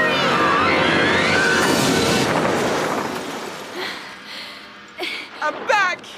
That's right. Larry has deboogified. He's dressed in a full cowboy outfit now. Yeah, he's cowboy again. What you didn't see there, listener, is that when he transforms back into normal Larry, the entire boogeyman body explodes off of him. like he's like he's like he's been encased. Yeah, in magic shell. Yeah. It just bursts out. The thing is, right? Kids, um, you know, they've got very short attention spans. They're going to be in and out of the living room, you know, going to get Sunny D and and They're stuff. probably going to be doing homework while yeah, they do some of this, them will go to the bathroom. You need to have Yeah. a mind-shattering, terrifying thing happen at least every two minutes. Otherwise, they might you might not get all of them. Eisner's like this Disney Channel thing's not really working, huh? What if instead of like sort of funny jokes? What if the government shut it down? Then we could claim on the insurance. Oh my god, that's what's happening here. What if we? What if they said we weren't fit to run the channel anymore? Yeah. Then through no fault of it's a it's a, the producers. Yeah. Then through no fault of our own, we would have to shut the Disney Channel down. Yep. And and the insurers Yeah, the insurers would, have to pay the out. Insurers would have to see things from our point of view. yeah, the director's like, okay, yeah, so we've got our sort of you know spooky fun thing, and Michael Eisner's brings out a notepad and he's like, put put it, put this in it. Flips it up to Yeah. reveal the most horrifying monster you've ever seen. Hi, um, yeah, so I've got um, I've got a consultant in here. Um, he's got some great ideas. Um, everyone, this is Clive Barker. Yeah. Um, so he's going to be contributing some of his great ideas. This is a, co- a consultant I've hired. I call Mice. Yeah. Hello. Yeah, make it real scary. Clive Barker walks in. He's like, "Yeah, could could everyone be a sex murderer?" Yes. Well, I mean, Yeah, no, that's fine. I suppose, Mr. Barker. Just, a, just a- Uh, Mike, Mr. Eisner, is this definitely the direction we're we're gunning for? Eichel Meisner in the back with a big fake mustache. I like the way this part of things. Hey, did you guys hear about Disneyland Paris? I hear it's the place to be. yeah, yeah, that's definitely what's happening. Th- Yeah, Eisner's Uh. Yeah. Eisner's trying to get fired. with a nice golden parachute. So, so Larry runs to uh, grab Darwin's bag because he's he's back to normal now. He shouts, uh, he yeah, he so he runs up to the boogeyman. He shouts, "That's my friend in there." They tussle over the Darwin sock. Meanwhile, um, Francis finds a big nine volt battery, Yeah. and she's sort of hooking up the temprifuge to this to this Yes, battery. but it's going to take a little while. Uh, she's using a big paperclip. Yeah. Um, and she's sort of putting the she's putting it together, but uh, it's it's a race against time because the boogeyman, the original boogeyman, is now throwing Larry around. Uh, yeah, he grows his fingernail into a giant. You say it. Impaling sword. You say it. And tries and tries to plunge it directly into Larry's face, but luckily he is able to maneuver a, cr- a crayon in the way. I'll say it then. He does this with the rhyme. I hate to be the one to tell you, but it's not too late for me to nail you. and then his nail goes all big. And then his nail grows big. So he's about to stab Larry. Michael Eisner's looking at this, going, "How is this? How have we not been shut down?" I don't. What else do we have to do? So he's about to stab Larry fatally through the eye or something. but then Larry starts sort of breakdancing. Starts doing capoeira. Yeah. it's effective for several seconds. Like Eddie Gordo. Uh, the boogeyman stabs blindly into the bag with little Darwin in it, and he's very nearly impaled. we get a shot from inside the bag of like Through sheer luck, the- this blade coming through the wall of the bag. Oh, what does this remind? What What does this remind me of? It's I'm I've oh I can I'm nearly there. I might be thinking of Indiana Jones and the Last Crusade when the rhino horn is like stabbing up through the top Oh, of the yeah. train. Through the yeah, yeah. It's like it's that sort of thing. So Darwin's nearly impaled. Then Larry does 100 backflips. Remember that's the thing Larry can Yeah. do. Uh, backflipping away, grabs a big fountain pen and starts twirling it like a kendo stick, and then starts fighting the boogeyman hand to hand. And this is the best decom. Yeah, he's doing some like Killick from Soul Calibur moves with his his big fountain pen. The boogeyman has like two big nails. Oh my god, yeah. So okay, so it looks like Larry's got the upper hand. Then the boogeyman grows this extra nail in a scene that is exactly like the bit where Darth Maul fires up the second part of his lightsaber. second lightsaber. but better. The, but yeah, but, but the better. boogeyman immediately slices the pen in half and has trapped Larry and is ready to sort of push his long nails through his eyes or something. Yeah. um, but behind him, Francis has finally hooked the this cable up to the big battery. Uh, she runs up to the boogeyman to distract him and clips the jumper cables onto his fingernails. That's right. And so that the sort of temptrifuge is is is engaged. The boogeyman goes all all old. the boogie screams, turns into an old woman, um, forget, forgets how to rhyme. Is like, oh no, Franny, please, no. There's explosions all around, and then suddenly he's back to being normal. Your temptrifuge didn't work, he said. It's not explained why it didn't work. It just didn't. Didn't work. Didn't work. Too powerful a boogeyman. Um, Too good. Yeah. So Francis now she she's got her courage. She and she's also Oh my she's God. realized something as well, seeing this sort of transformation. And she says, "I know who you are. You can't scare me," says Francis. and then the boogeyman goes, then- "Really? Ah!" And then a f- the scariest thing in the world happens. and then a frill of horrible tendrils fires up on his neck like a Dilophosaur. And it's it's Oh my horrible. god, it's so horrible. Zoe? Who's Zoe? Only one person ever called me Franny. It was hard for me to admit it was you. I didn't want it to be my fault.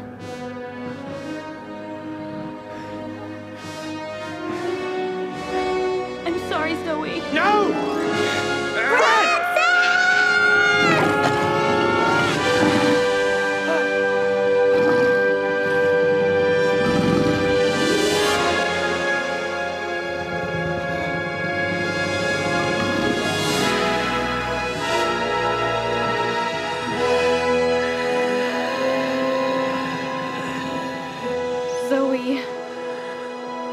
So the boogeyman transforms m- and morphs into Zoe, a girl in sort of Regency French clothes.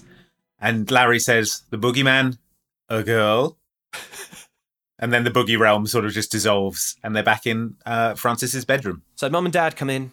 Uh, we came to apologise, they say. Your father has just logged on to the internet news. Yeah, that's right, he has. And the same things have been happening in Centerville. They think the same people are responsible.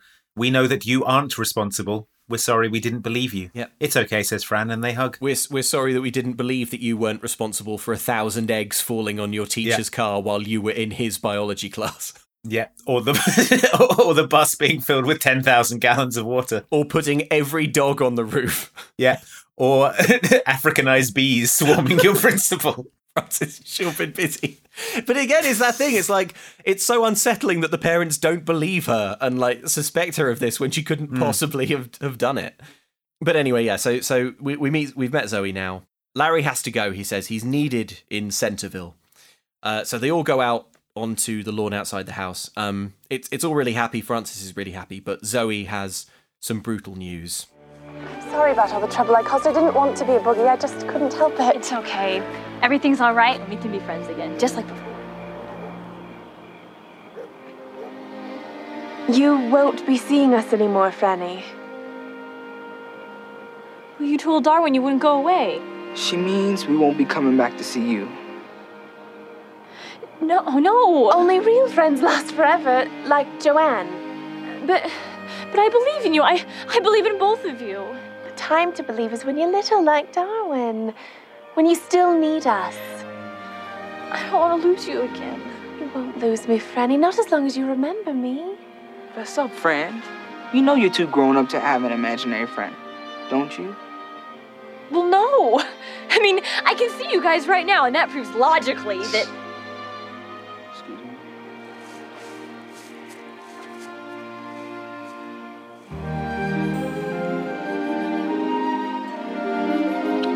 So, yeah, so as is probably clear from um, the audio, Zoe used to be Francis's imaginary friend. Yeah. Um, she pretended she didn't have one, but she did, and she she stopped believing in her when Darwin got sick because she felt like she needed to grow up. Yeah. But um, And uh, yeah, and Larry uh, says goodbye to Francis, and uh, yeah, they they share a kiss. It's I've got a note about this kiss. okay, well, I've got a note about this ki- this kiss in that it's it's weird. It comes out of absolutely nowhere. Right. She's like she's like, oh, my friends, you're leaving, and he's like, yeah, we are. Anyway, let's make out. and then she's like, what? And is just sort of really confused. And then he just he puts on sunglasses, clicks his fingers, Xmas lights come on. I, just weird energy. Weird energy.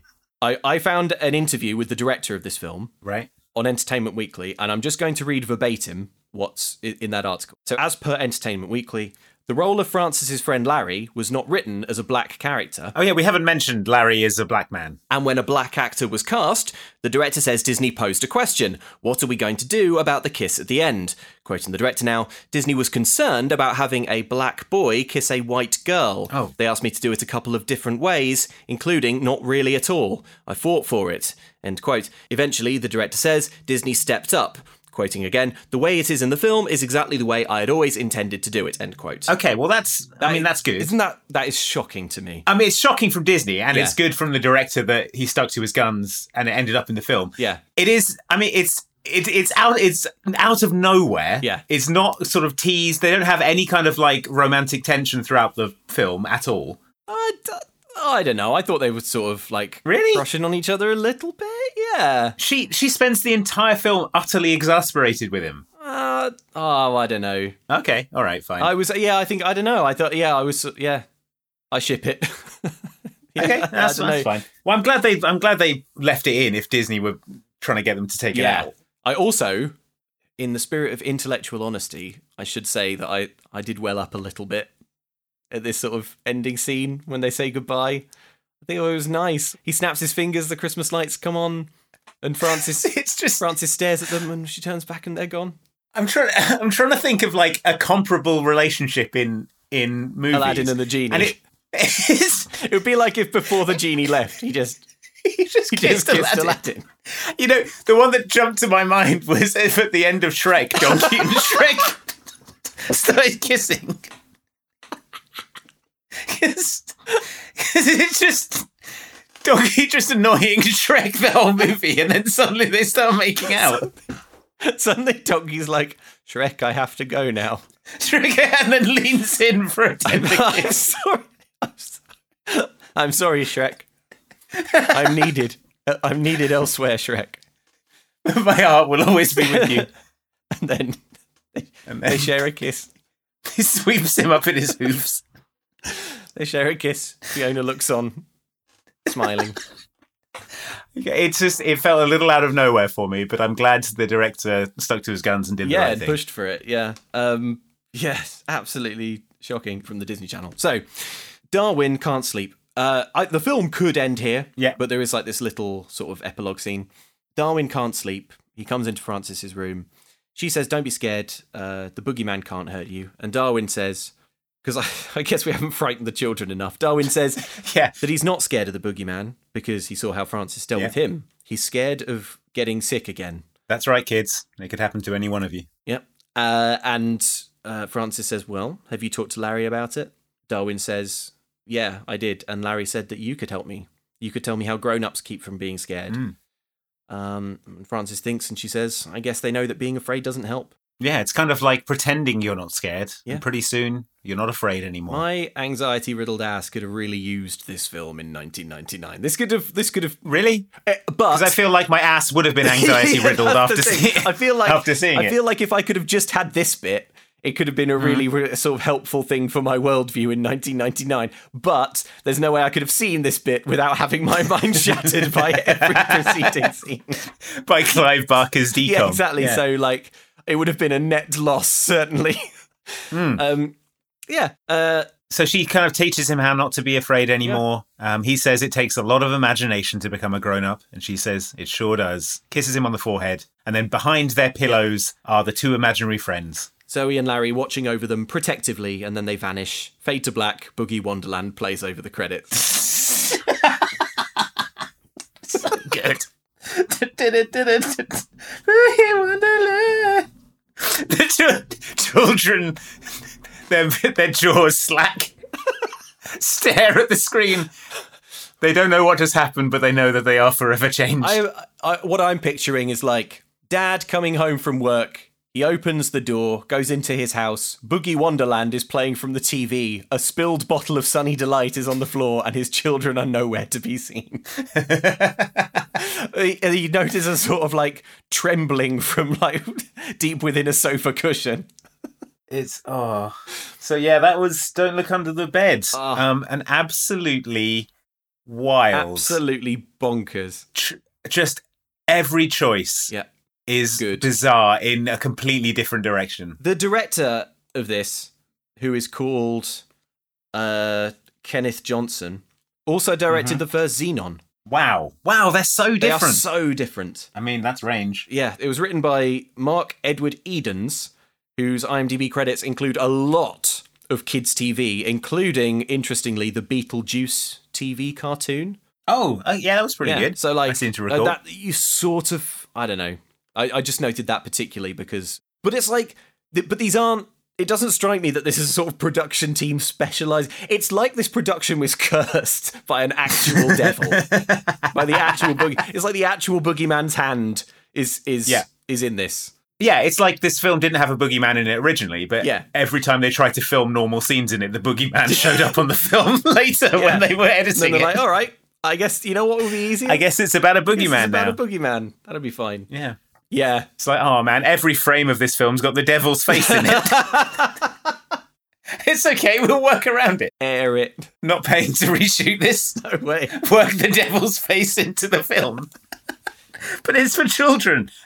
I don't care. No, this is good actually. This is going to take a lot of the heat off Disneyland Paris. Unfortunately, the devil's face appeared all over Disneyland Paris. Oh, damn it. Oh, no. Oh, what are the odds? Oh, poor Eisner. What luck. what rotten luck.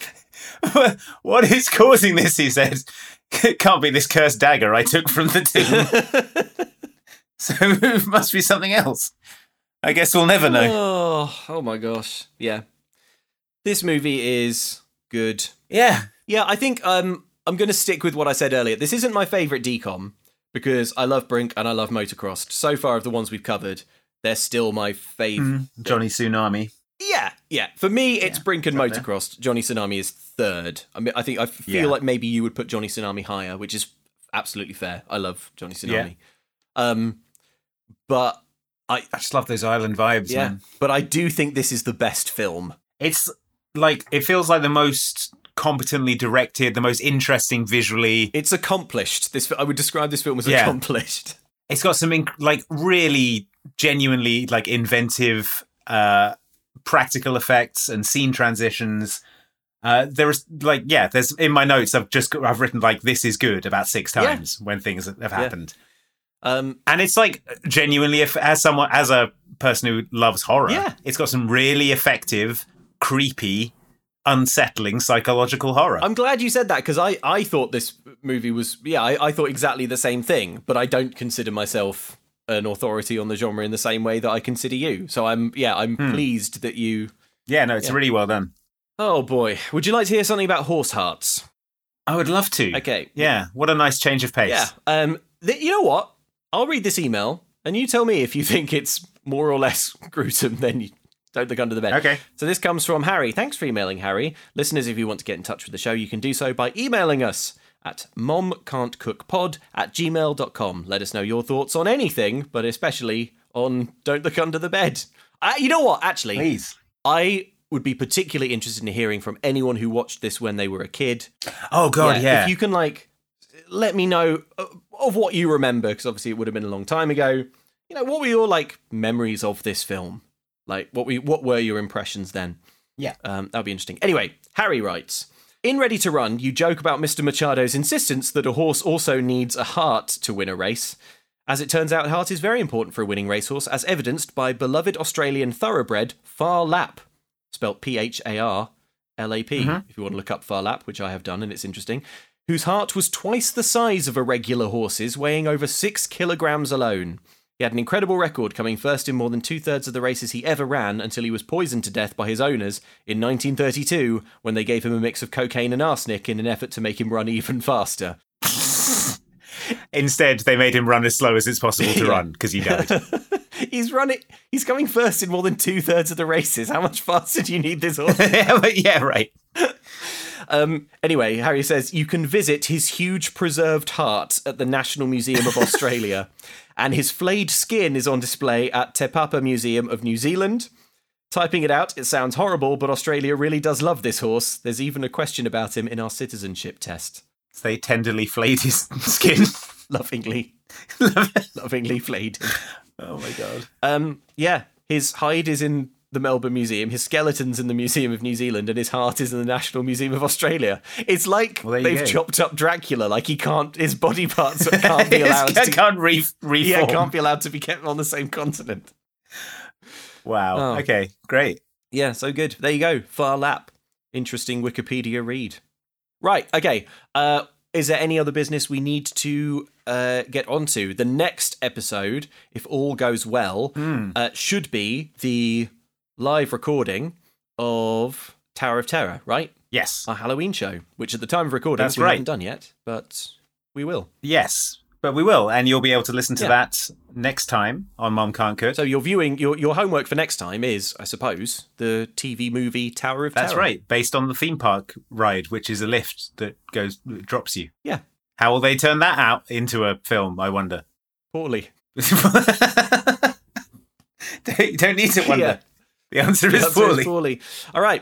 Uh, if you're desperate for more Mom Can't Cook and you just can't wait, you don't have to wait. Just go to patreon.com forward slash extra helpings and you can get bonus episodes every fortnight of the podcast.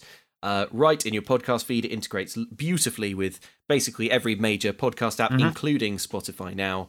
So Yeah. don't miss out. Join, Check it join out. the gang. We're talking. Go to yeah. patreon.com forward slash extra helpings. We also have merch at momcan'tcookstore.com. That's the one. Check it out. All right. Get yourself a t shirt. Okay, I am off to try and get some of this Sunny D out of the carpet. Yep. and I am going to check back under the bed because now I'm worried. I'm going to take my dog off the roof. You've persuaded me. The boogeyman is going to is going to be wearing all my shoes. you hope. That, that's the Uh, best yeah, that's, case the- scenario. that's the best the best case scenario. Worst case scenario, something involving tendrils. dog is full of tendrils and on the roof.